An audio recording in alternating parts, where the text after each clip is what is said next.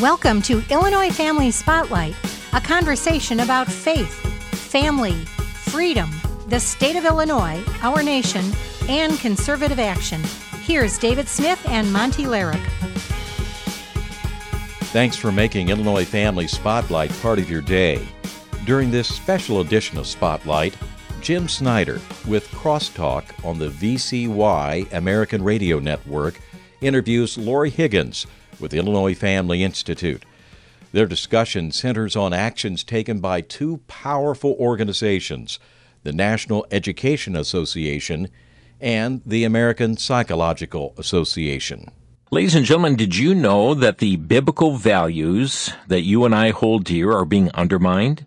More than just being undermined, they are actually being attacked and facing direct assaults by organizations which purport to be backed by sound science and sound educational principles. Yet those in whom we have placed our trust as a nation are working feverishly to destroy Christian values and are influencing this generation in a way that is, well, it's negatively impacting the minds of young children, teens, and adults. It's an indoctrination taking aim at biblical truth and sexualizing our nation. We're speaking of the American Psychological Association and the National Education Association. Joining us today, we'd like to welcome Laurie Higgins. Laurie is a cultural affairs writer with the Illinois Family Institute. Laurie, thank you for being with us today. Hi, Jim. Thanks so much for having me. I, would like to begin with the APA, the American Psychological Association. Uh, you have brought to light uh, a division uh, of the APA known as Division 44. Sounds kind of mysterious. What is Division 44? Yes, and actually, I was surprised how long ago it formed. It formed in 1985, and the title is the Society for the Psychology of Sexual Orientation and Gender Diversity. And one might think from that title that they would be examining these issues, but no, this was started by a group of LGB psychologists and their allies to promote and deliver affirmative psychological services to homosexual and transgender community. So this is this is not an organization that is dedicated to researching this topic. It's dedicated to promoting a set of assumptions about what I would call deviant sexuality. Now, when give us again the year that this was formed. The Division 44 was formed in 1985, but just in this last year, that Division 44 established a committee uh, that a task force rather that's called the Task Force on Consensual Non-Monogamy. That's why it's made the press. And for those who don't know what non-monogamy is, I mean it's kind of self-evident, but another term you'll hear often in the culture is polyamory, which is the sexual and romantic involvement with multiple people at the same time mm-hmm. of various sexes. Now it's interesting. Uh, 1985. So we're talking this whole sexualizing of the nation as as it comes through the APA. This has been underway for some time. It has. Well, it goes back farther than that because it really goes back to 1973 when there was a political assault at an APA convention to take out homosexuality from the Diagnostic and Statistical Manual, and it was a political event. Mm-hmm. It wasn't based on science or even the social sciences, which I call pseudosciences. It was a political action, and then it's just continued since then, which is why my argument and the argument of many others is we should have no the the APA should no longer have any credibility because it's a political activist organization. But the problem is they do have credibility amongst uh, the medical profession, amongst the educational profession. I mean, there are many who quote the APA and they'll say, "Well, see, the APA has made this decision, therefore we need to make, you know change here." Well, exactly. I mean, one of the things that I talk about in my article is that as our culture has moved away from religion, and I would say in particularly Christianity, what fills now the gap as the arbiter of morality is not faith, it is pseudosciences, the social sciences, which are woefully unstable. You know, they they had they cite studies that they can't later replicate, and they find out that they have confirmation bias and all sorts of problems with it. But and yet the results continue to be touted. And so, yeah, we do look. The culture does look to the APA, and there's an interesting thing about that, and it, which is, and it's the same thing that happened with the American Academy of Pediatrics, because they came out, at, well, two years in a row, and affirming what they call trans affirmative protocol for children. And so I looked into, well, who is it that comes up with these policies? And I found out with the APA, I mean the AAP, which is composed of about 66,000 members, 55 people created and voted on that policy. It's never sent out to the entirety of the AAP. Hmm. And the similar things are going on here because you now have this new task force, and I identified all the people that are listed as advisor on the advisory board for this task force if they go if people go to my article online they can mm-hmm. read about each one of them they're all people who affirm for example BDSM bondage discipline sadomasochism and all sorts of other deviant sexualities. That's who serves on the advisory committee for it's not ideologically balanced or neutral.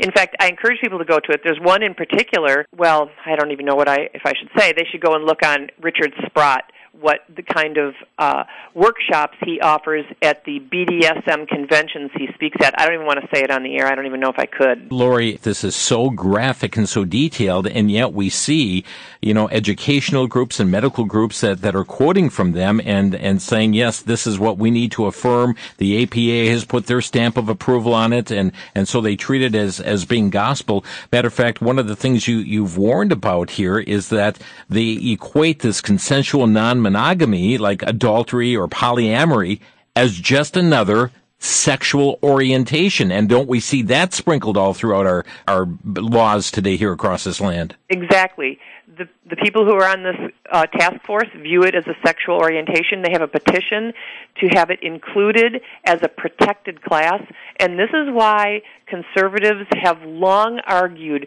we should not include sexual orientation in anti-discrimination policies or, or laws. The reason is not that we want people bullied or harassed or treated badly. The reason is that sexual orientation will come to include other things, other forms of deviant sexuality, including what are called the paraphilias. And so now we're seeing that come home to roost. So we and once you have that, once you establish this as a protected class, you will begin to see it in schools, high schools, middle schools, and down into the lower grades because now we're introducing the trans ideology and homosexuality to kindergartners. And so this is the problem. I think conservatives and probably everybody, they too little look at the big picture and the implications of ideas. So for example with marriage, if once the once we have it written in law that marriage has nothing to do with biological sex and nothing to do with reproductive potential. There's no way to re- restrict it to two people. Mm-hmm. And so the legalization of plural unions is going to be pushed by the polyamorous. And now we have, no, it's not that it's might happen. It's that it's inevitable now that we will legalize plural unions. Yeah, and I, I find it interesting uh, because there's an article on Life Site News talking about Teen Vogue. This is a, a publication uh, directed at girls uh, 13 years of age and older, but they, they recently had this article of a person declaring uh, herself polyamorous, saying she's attracted to men and to women, would find fulfillment in a relationship with two other people. Uh, they're calling that arrangement a thruple. Right. And they, well, they, and there have been earlier articles about people who have actually legally married. I think it was in Canada, a thruple. Mm-hmm. And so, yes, we're going to see this. We're going to see it at the lower grades. It'll come in as you know under the rubric of family diversity. That's one of the ways that they'll get it in. And they they specifically say in here that they want to destigmatize polyamory, to destigmatize means to eradicate cultural disapproval of something. And they actually describe it, this is their own description. They call it polyamory, open relationships, swinging, relationship anarchy. That's their description. And other types of ethical non monogamous relationships. Of course, they don't define what kind of criteria they use in the definition of ethical because most people, I would say, well, certainly all decent people would say it's intrinsically non ethical to have multiple relationships at the same time. And they're portraying polyamorous as being the victims in all of this. Oh yeah, oh that's the whole destigmatization, and they talk about it. Ju- they use the same tactics the homosexual community has used to advance their cause, which is to talk about how bad they feel when someone when they hear disapproval of it, and the left uses that to suggest that the ethical legitimacy of speech, of the things that we say, is determined by the subjective response of the hearer. So if someone within earshot doesn't like your expression of your moral beliefs, then what you've said is wrong. And of course that's absurd. And they don't they don't adhere to that principle consistently. They don't say that if they express their beliefs and a Christian hears them, you know, that Christians are hateful and all this, they don't say that, well, therefore their speech is unethical. So it only goes in one direction. Laurie Higgins is our guest today, cultural affairs writer with the Illinois Family Institute. Uh, there was a uh, Princeton University professor, Robert George, uh, and back in 2015, he warned uh, with this question, is polyamory next? And he wrote, if, you know, if gender doesn't matter for marriage, uh, they asked, then why should number matter? If love makes a family, as that slogan goes, why should, you know, their marriage be denied legal recognition, the dignity and social standing come along with it?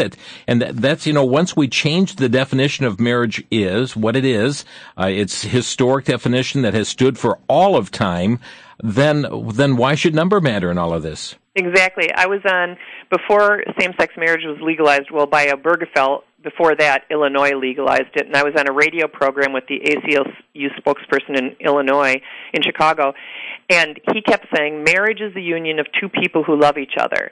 And I, I kept asking in the interview, I kept saying, why two people? And mm-hmm. he couldn't answer. And finally, I said to the host, I said, I would submit that he won't answer because he can't answer. Because once you remove both biological sex and reproductive potential from the criteria determining what marriage is, there remains no reason to keep two people. Because uh, conservatives understand why marriage is restricted to two people because there are two sexes. And the, and actually the state if marriage is just about love there's no justification for the government being involved at all. The government isn't involved to affirm people's love. That's not a, there's no vested interest in the state to do that the state's interest is in protecting the needs and rights of children because that affects the public good, and that's what the government is involved in, why it's involved with marriage. And this uh, APA Division 44, they've actually launched a petition drive building support for what they call this relationship diversity issues. Right, exactly. And their petition drive is the one that specifically says that they want to include non monogamy as a protected class. And this, you know, there needs to be more discussion among conservatives about what what classes should be protected. The left has made great headway in comparing. They started with homosexuality and comparing it to race because it served a strategic purpose. But there are no similarities. There are no analogies or co- points of correspondence between homosexuality per se or polyamory per se and race, which is an objective biological condition with no behavioral implications whatsoever. There's literally no points of correspondence, but we don't challenge them on their an- analogy, and it continues to work. Let's get a website out where people can read this article and others that you've written as well. Sure, IllinoisFamily.org. And uh, folks, you go there, you'll find these articles by Laurie Higgins, IllinoisFamily.org. Laurie Higgins, our guest with the uh, Illinois Family Institute, you have said that the APA is a tool for sexual deviancy, deviancy advocacy. You're not being over dramatic there, are you? No, not at all. And if people would you know, go to the article online and read about the people who serve on the task force yeah. advisory board, they'll see that I'm not exaggerating. They're they're involved with and promoting all sorts of I mean, what I'm going to use language from there is kinky romance novels, BDSM, coprophilia, which people can look up because I'm not going to discuss it here. Those are people who serve, and I'd say, in what in what kind of world are those activities suggestive of psychological health. They're mm-hmm. not, and let alone moral health. Well, this APA initiative is making its way into schools. I, I was reading an article in the Daily Signal, and uh, they're reporting of a California teacher uh, starting to review their state's health lesson mandates. That's another whole topic in itself. But uh, she discovered then this LGBT, this non-monogamy task force, and and in doing so realized uh, uh, in teaching her to avoid terms like boyfriend and girlfriend because some students may be non-monogamous and and Laurie this is a lesson plan for 12-year-old children right it, we, and this brings up a really important um, aspect of public education's decision to advocate for sexual deviance and leftist views of that which is they continually use the word appropriate age appropriate and no one, community members don't ever ask them, what criteria do you use to establish age appropriateness? No one asks the questions. So they can, a teacher, and also people rely a lot on what they call, you know, curricula review committees not realizing, and I worked in a public school for a decade before I came to Illinois Family Institute. Teachers can read an article on the weekend in, you know, the New York Times and bring it in and discuss it with their students without ever running it by a department chair or a curricular review committee. So a teacher can read this in the APA. This teacher you that you talked about, mm-hmm. she was disturbed by this, but other yes. people could read this and say, "Oh, this is a good thing to bring into class," mm-hmm. and in an affirmative way.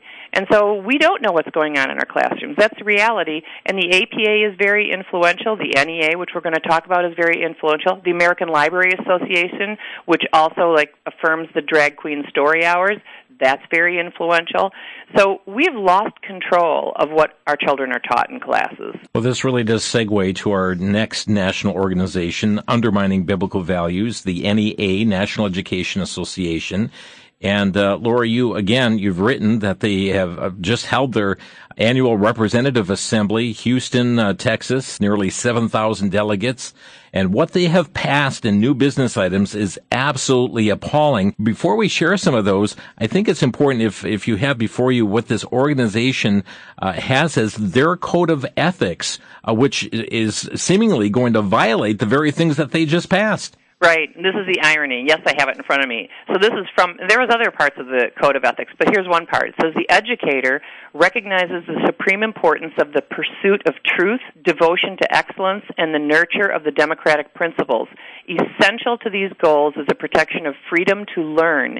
The educator therefore works to stimulate the spirit of inquiry, the acquisition of knowledge and understanding, and the thoughtful formulation of worthy goals in fulfillment of the obligation to the student the educator shall not unreasonably deny the students access to varying points of view. End quote. What's interesting about this is I know from working in public schools, they do indeed deny students access to varying points of view, particularly on matters related to sexuality. Mm-hmm. Don't you dare say that there's two genders.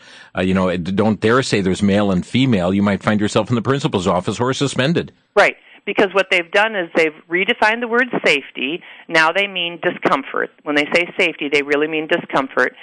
But they'll say safety, and they'll say if a student, even if they present multiple resources that affirm homosexuality, same sex marriage, gender confusion as not gender confusion, if you bring in, if you say, how about one resource that challenges that and intellectually does, they will say, "Oh no, no, no, no! Students can't be exposed to that because it makes them feel unsafe." When I worked at the high school, it was on the North Shore of Chicago for a decade. I was in the English department, and they were teaching a really obscene play, "Angels in America," that promotes homosexuality. One of the English teachers who was teaching it sent a letter to the local press saying, "It's English teachers' job." It's the job of English teachers to challenge the morals and emotions of students. Really? Yes. And and I responded in print. He was a colleague of mine, but and I said, "Is that really the the job of English teachers? And if so, if it is, then why aren't the emotions and values and beliefs of liberal kids ever challenged by resources?" Wow. So true, and yet we are finding the you know the, the taping over the mouths of students that would hold opposing viewpoints uh, to the uh, agenda items, basically of the NEA, especially on sexuality items. This is Illinois Family Spotlight. Jim Schneider's crosstalk interview with Illinois Family Institute's Laurie Higgins will continue after this.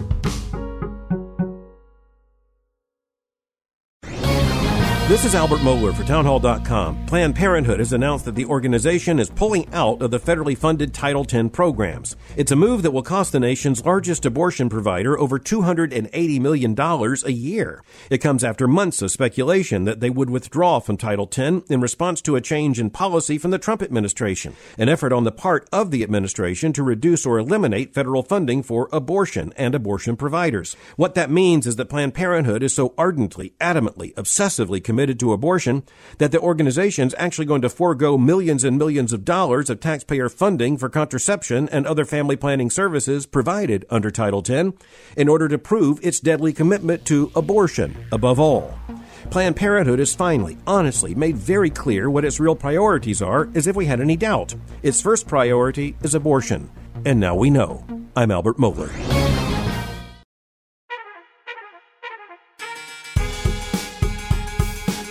During this special edition of Illinois Family Spotlight, we're featuring Crosstalk host Jim Schneider's interview on education with Laurie Higgins, culture writer for the Illinois Family Institute. I'd like to uh, have us review some of these new business items that the NEA actually passed at their uh, meetings that were held in early July here, 2019 if this doesn't serve as an eye opener to, to, to, people across this nation, I don't know what it's going to take because these are so egregious as it relates to uh, Christian values and, and biblical truth that it's a direct assault on things that uh, parents are teaching their children. It's so extreme. It is just like you've taken the most radical uh, parts of the the Democratic platform and passed it as um, you know new business items for the NEA. So uh, some of them are the NEA opposes all ta- attacks on the right to choose and stands on the fundamental right to abortion. It calls on the Trump administration, the Senate, and the House to end the detention of immigrant children and their families including end to ICE raids. It calls on the U.S. government to expect, accept responsibility for the destabilization of Central America. It wa- it's pushing for reparations for descendants of slaves. It wants as a top legislative priority to push the Equality Act, okay, which I know you've talked about. We have, but Laura, what do any of these things have to do with education? Exactly. Well, it gets even worse because when you get to some of the the sexuality stuff, they want to. Here's one. They want to create model legislative language so state affiliates can lobby to have K through 12 cross content curriculum that is LGBTQ plus inclusive. In other words, they don't want to. It's bad enough that in kindergarten you might teach about homosexuality or gender confusion through anti-bullying programs or health or social and emotional learning. They want it in all content curriculum. And that what that would do it would make it impossible for parents to to opt their children out of such teaching because it would be in every area. Every area. It doesn't yep. matter what the course subject is. It's fully integrated. Uh, we know some some years ago here in the city of Milwaukee, they had a gay and lesbian advisory committee, and they had this whole manual, Laurie. And one of the things was that, that you know to incorporate in every classroom, every class uh, subject matter. Uh, so in the math, you use math story uh, problems with same sex couples or you know, so you, you cannot get away from it. They'll indoctrinate right. in every aspect. Right, exactly. And already, when you have things like you allow the sexual integration of locker rooms and restrooms, that is, even if your parents say that's not going to happen, I'm telling the school, and you'll have to go in the nurse's office or something, such a policy is actually teaching children that in order to be loving, inclusive, tolerant, you have to relinquish your privacy to opposite sex peers in private spaces. So even our even it's not just curricula that's bad. It's also policies we're having in school. Also, the NEA is promoting Black Lives Matter Week of Action in in pre-K through 12. I mean, if you, the article is online and list them, and those are just I'm just quoting that. That's not my paraphrase of mm-hmm. any of these. It's deeply, deeply troubling.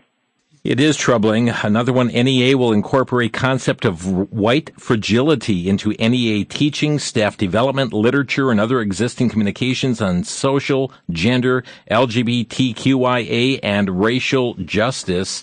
And uh, what what is this white fragility that they refer to? Yes, well, that might be a new concept or term to some people. And so this is my description. It's a racist, leftist term invented to mock and criticize and silence white people who disagree with the assumptions of critical race theory, or sometimes people have heard it referred to as teaching for social justice. Because well they'll say you're afraid to hear these ideas. You instead of you disagree with that idea it's you're afraid of it and that demonstrates your white fragility and and one of the problems you know when black lives matter and antifa emerged on the scene in a very public way a lot of people were saying wow this is what they're learning in college I am telling people here, it doesn't start in college. It starts minimum freshman year of high school, if not middle school. And I it's probably by now it's in elementary schools too. And we are a whole generation now has been indoctrinated with the social justice theory, mm-hmm. which is really repackaged socialism and it also divides people up into groups according to who is the purported oppressor and who are the oppressed.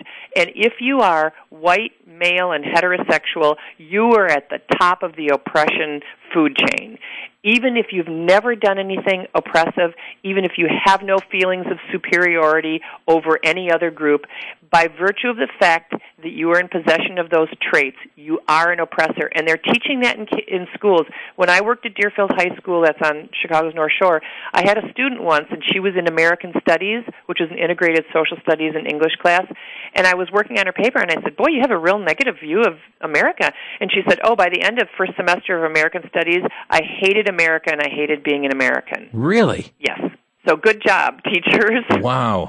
And so, no doubt, the rise of the socialistic attitude we're seeing today. Well, yes, because I knew the teachers who taught that class, and that is their view. They are proponents of social justice theory. It also hyper focuses on the flaws and failures in America, which of course every country has, because every country is made up of flawed humans. But um, but and it and it undervalues the remarkable job we've done at integrating virtually every ethnic and racial group in the world in America. We do a remarkable job, and that is not emphasized in these classrooms. Now, Laurie, we know that uh, the NEA is is funded by teachers, by union dues coming into them. But something that's very astounding that happened at this uh, meeting earlier in July, they actually have opened the doors to see their their coffers lined pretty handsomely. Yes, exactly. I'm so glad you brought this up because I think it's really important. Although when you read it, it sounds kind of boring. Two thirds of the delegates voted to amend the National Teachers Union's constitution to allow non educators to become members. So, what's interesting about that is all it does is allow them to donate to the NEA's Political Action Committee. They can't vote on policy or anything else. They can't nominate candidates for office. They can't hold governance positions. And why that's important is that if they if you were able to join and have some effect on policy in mm-hmm. some ways, that would incentivize conservatives joining because maybe they could change the NEA. But since all you can do is donate to the political action committee that exists, all that does is strengthen the power structure that now exists. It will incentivize more liberals to join because they'll want to donate money, but it will not incentivize conservatives to donate money. So now it's a way to systematically or systemically cement the liberal control of the NEA. Does that include corporate support? My understanding i don't i don't understand i haven't read that it limits it to it says anyone who wants to join can as long as they give the money. Wow. You have uh, said your closing statement in this article the NEA and its ideological allies have transformed education into indoctrination. You mean every word of that. Absolutely.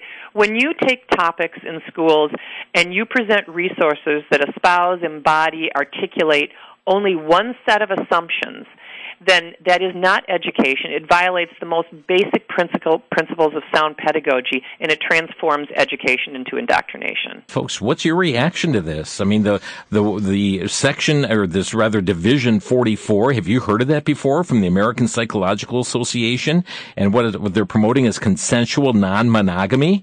Uh, that issue going on. We have the NEA and the issues that are being purported and passed. I mean, their their agenda is laid out before us here. Uh, they're going to promote abortion, I mean, without apology. Uh, and that, folks, they have sway in the, the teachers' conventions and the training of teachers who then take those policies into the classroom. And all manners of whatever you want to think in your mind on LGBTQIA plus plus plus plus plus is going to be there in the classroom as well. And this is something that is passed in, in their resolutions under new business that coming to a school near you. Laurie Higgins is with us today. She's a cultural affairs writer at the Illinois Family Institute. You can read her columns on this as well as other matters that they're dealing with there at Illinois Family Institute simply by going to the website illinoisfamily.org illinoisfamily.org. Let's go to the phone lines. Uh, Nathan is calling from Alabama. Hi, uh, two part question. One, was there any dissident voices within the NEA or the APA that put anything down in writing? Um, and what was the reaction to the dissident voices? And part two, uh, for Laurie, when does this become a, a self sustaining monster that can't be stopped, the uh, education piece? And are we at that point already, or hmm. how do we shut this thing down? Thanks. Oh, thank you. Okay. Dissenting voices, Laurie? Oh, okay. Now, I don't know about any dissident voices. Uh, so if I look, just look at the amendment that was passed to their constitution, it was passed by two thirds. It had to be passed by two thirds. So that suggests that what, um, you know, the, the dominance of progressives in the NEA. One thing that in in my experience in all sorts of contexts is conservatives are cowards.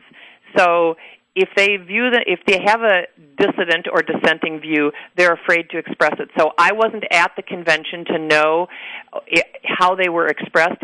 I do know, as I mentioned earlier in, in our discussion, that organizations like the APA and the American Academy of Pediatrics, for instance, when they had their pro uh, trans affirmative protocols that they passed, there, and I know this for a fact they did not, when they came up with the protocol, they do not submit it to the entirety of the AAP for a vote. There is no minority report. The uh, about maybe 30 people came up with it, and then another 20 or so voted on it, and then it goes out.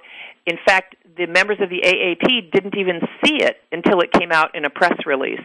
So that's a general idea about how these organizations work. So when you hear that the APA supports some position, you have no idea how all the members of the APA mm-hmm. feel about this new announced leftist policy and about the self-sustaining nature of this. I mean, that's a great question and it's a huge question. I, I'll say a couple of small minor principles. One is that Christians have to be willing to endure persecution. The halcyon days for Christianity in America are over, and the sooner we accept that, the sooner we'll can start, start like acting with courage. We are going to be persecuted. People are going to hate us. We know that's going to happen, and so in aligning with their uh, resistance to experiencing any kind of persecution, Christians have either not been paying attention or deliberately looked away because it would call for them to do something when you experience we have been teaching, for example, pro homosexual plays and novels in middle schools and high schools for years, and almost no one says anything. So I would say we've ignored the little things that have happened along the way, and we're continuing to ignore them now. Yeah. And that's why we've gotten now the juggernaut that's here. And there, there is no greater threat to First Amendment rights than that posed by the LGBT movement, particularly now the trans ideology. Thank you, Beth. We've got uh, Jean in uh, Ashland County. You're on the air. Parents were told that uh, they shouldn't bother teaching their kids because they were always teaching them the wrong thing, and if they sent them to school thinking the wrong thing, then the teachers had to re- rearrange the thinking of the child. Yeah. So parents reluctantly um, stopped teaching their children and thought all they had to do was send the child to the public school and the church, and everybody else who knew so much better would teach their children that was wrong. They relinquished uh, their uh, their right to uh, teach their children yeah. the right thing. Jean, thank you. I'm going to have our guest comment on this aspect of surrogate parenting. Yes, I you know I I I when I first started with IFI, I would tell parents, you know, I I more emphasized working to get public schools to change, and now I'm working much harder on getting churches to facilitate parents getting their kids out of school. A lot of parents can't, but we do need to get our kids out of school because they are being taught wrongly. And even if you're trying to undermine that when they for the little time that they're at home, we are not able to do it because the views they get in their government schools are the same views that the culture culture is perpetuating, and we need to just get our kids out. That said, we should still be involved in public schools for two reasons. Number one, whoever's there, are they are our culture makers in a few years, and number two, it's a stewardship issue. Our money is being used to promote evil ideas. Gene, thanks for your call. Let's go to Northport, Florida. Bill, you're on the air. I'm going to remind us all of a name. of many, many, many years ago. His name was Nikita Khrushchev, and he was the premier of the Soviet Union. And he said, while slamming his shoe on a desk in the United Nations, we will take you over without firing a shot. Hmm. Thank you for your call here today. And uh, indeed, what we're seeing take place here, Laurie, is the indoctrination you warned about. And uh, without having to fire a shot, that indoctrination, that turnover is taking place. Right. No, we are turning our children over to the government schools to be educated, and they're not being educated properly. They're introducing all sorts of topics that are not their business to teach. They're telling kids that an ideology, the leftist assumptions about sexuality, are objective and true, and they're not. They're arguable assumptions that can and should be challenged. And my argument is we cannot put our kids in a place to be taught by adults who don't recognize the difference between males and females. We can't do that. It's gone too far now. And that's why I say the church, and including retirees, by the way, that's in one of my recent articles, need to make funds available for parents to exit public schools who can't afford now to send them to existing private schools and they can't homeschool. And churches need to make funds available either direct money or create affordable public uh, private schools because we must get our kids out of public school. Laurie, we're down to uh, just 40 seconds here. What, what, would you like to leave with the listeners? We've talked about two organizations here. We see the undermining of biblical values, uh, undermining of moral family values, and the sexualizing of a nation. Christians need to better understand what the separation of church and state means. It does not mean that our political decisions can't be shaped by our religious faith. It means the state can't establish a state religion. As long as we misunderstand, because the left is now saying that your religion, your free exercise of religion only pertains to what you do in church. Unless we recapture a proper understanding of that, we're going to continue to lose ground on that. Our thanks to Jim Schneider with Crosstalk and VCY America for this important interview with Laurie Higgins of the Illinois Family Institute. Laurie's always informative articles are available at illinoisfamily.org. Be sure to join the Reverend Franklin Graham for the IFI Faith, Family, and Freedom Banquet November 1st at the Tinley Park Convention Center. For tickets, click events at illinoisfamily.org or call 708 781 9328. Don't hesitate to get your tickets now. And please support the work of the Illinois Family Institute as well as Illinois Family Action. Tell a friend about Illinois Family Spotlight. And until next time, God bless.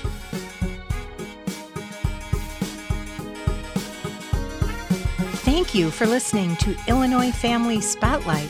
For more information, please visit us at ifiaction.org and look for us on Facebook and Twitter. If you would like to email us questions or comments, please do so at feedback at ifiaction.org. Until next time, stay engaged and keep your eyes on the prize.